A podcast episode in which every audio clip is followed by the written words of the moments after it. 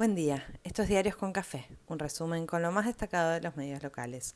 Hoy es martes 19 de abril y los diarios de esta mañana vienen copados con los mismos temas y distintos tratamientos.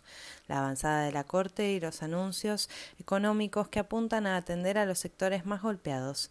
La disputa del poder se libra en su máxima expresión. Por suerte acompaña el sol y este martes de abril promete seguir esquivando el frío. Ya tendremos invierno. Por ahora, disfrutemos del otoño.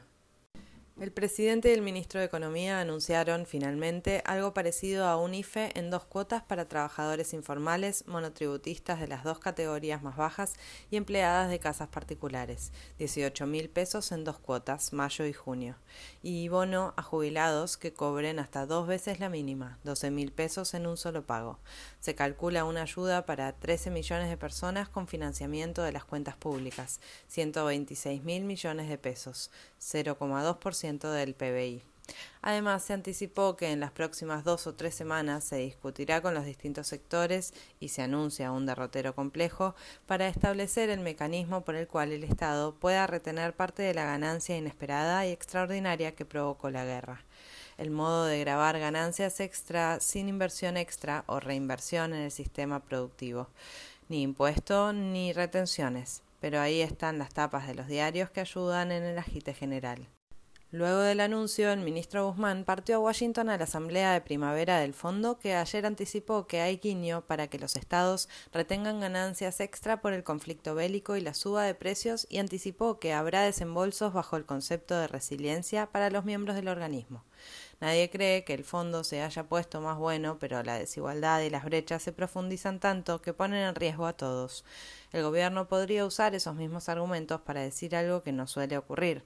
Estamos dando los debates y las batallas que se dan en todos lados y las herramientas que pensamos están habilitadas hasta por el fondo.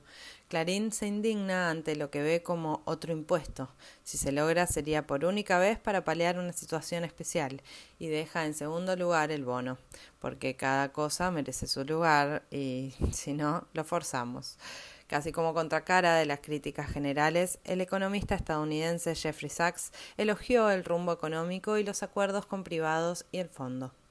La oposición, sin asombrar a nadie, anticipó que no acompañará ningún nuevo impuesto, ni aporte, ni pedido de dinero por parte del Estado para cubrir nada.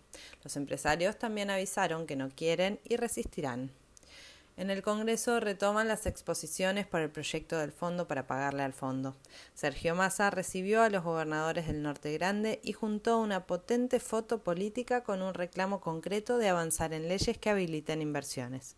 La oposición sigue en su juego, en su interna y en la gran batalla con un oficialismo que, al menos por ayer, se mostró más ordenado y apaciguado.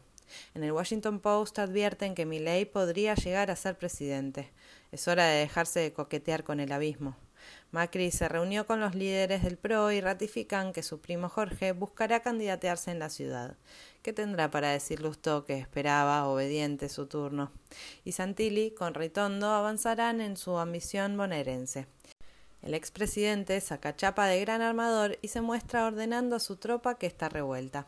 La reta difunde encuesta que le da ventaja y un mensaje para todos con los altos niveles de rechazo general.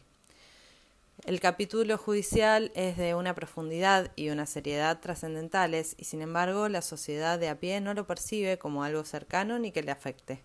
La Corte se quedó a cargo del control del Consejo de la Magistratura y ordenó tomar juramento a nuevos miembros. Los medios destacan el gesto de autoridad en la pelea con el kirchnerismo, otros se espantan y la mayoría la ve pasar. Nación ve una fuerte señal de poder, no nos habíamos dado cuenta mientras la oposición miró la jugada y la aplaudió en silencio. Se pone al servicio de la Corte y exige que se acate todo lo dispuesto. El bloque de diputados de Frente de Todos exigió a la Corte un plazo de 90 días para que el Congreso sancione la reforma que ya tiene media sanción del Senado y se pueda normalizar la situación. Desde el gobierno denunciaron un golpe institucional y como si no se entendiera el mensaje, por la tarde, el fiscal Marijuán se negó a cerrar una de las causas que investiga CFK. Por la mañana de ayer, sin que nadie le importe mucho, el presidente recibió a su par de Ecuador de visita en el país. Ratificaron el compromiso regional y Alberto habló de una nueva normalidad en Venezuela. Llegaron las críticas de siempre y Nación agita fantasmas que la vida real deja un poco atrás. Una familia tipo necesitó 42 mil pesos para comer en marzo. En mayo se confirman las audiencias para modificar las tarifas con aumento de luz y gas. Este jueves el presidente estará en Vaca Muerta haciendo anuncios y compartirá actividad con dos funcionarios que responden a CFK y concentran parte de las críticas internas del oficialismo. La Inspección General de Justicia pidió la intervención de la compañía de Joe Lewis y le investiga sus movimientos. En diputados sigue la discusión por los cambios que necesita la ley de alquileres. The Financial Times propone normalizar los vuelos entre Argentina y las Malvinas. Asaltaron al embajador de Bélgica en el país. Paseaba por la boca. También le robaron en su local al papá del peque Schwarzman en Palermo y nadie se pregunta por la responsabilidad política de esos barrios de la ciudad y el pedido de seguridad. Hoy empieza el Bafisi. En Europa conmueve la tragedia de Cristiano Ronaldo que sufre la muerte de uno de sus gemelos que estaba por nacer. Desde Ucrania denuncian que Rusia avanza en su ofensiva sobre el este del país. La mayoría de los análisis especulan con la ofensiva final y definitiva. Zelensky promete resistencia y pide más armas. Clarín parece disfrutar de la caída de la imagen de Boric en un mes de gestión.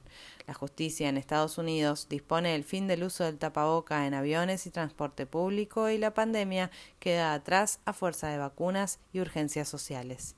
La Casa Blanca lamenta la intromisión y escala la discusión. Las peleas entre la justicia y el poder político no son exclusivas de la Casa, pero que le ponemos todo, de eso no hay dudas. Bataglia volvió a convocar a Salvio para enfrentar a Godoy Cruz y el VAR es motivo de debate nacional.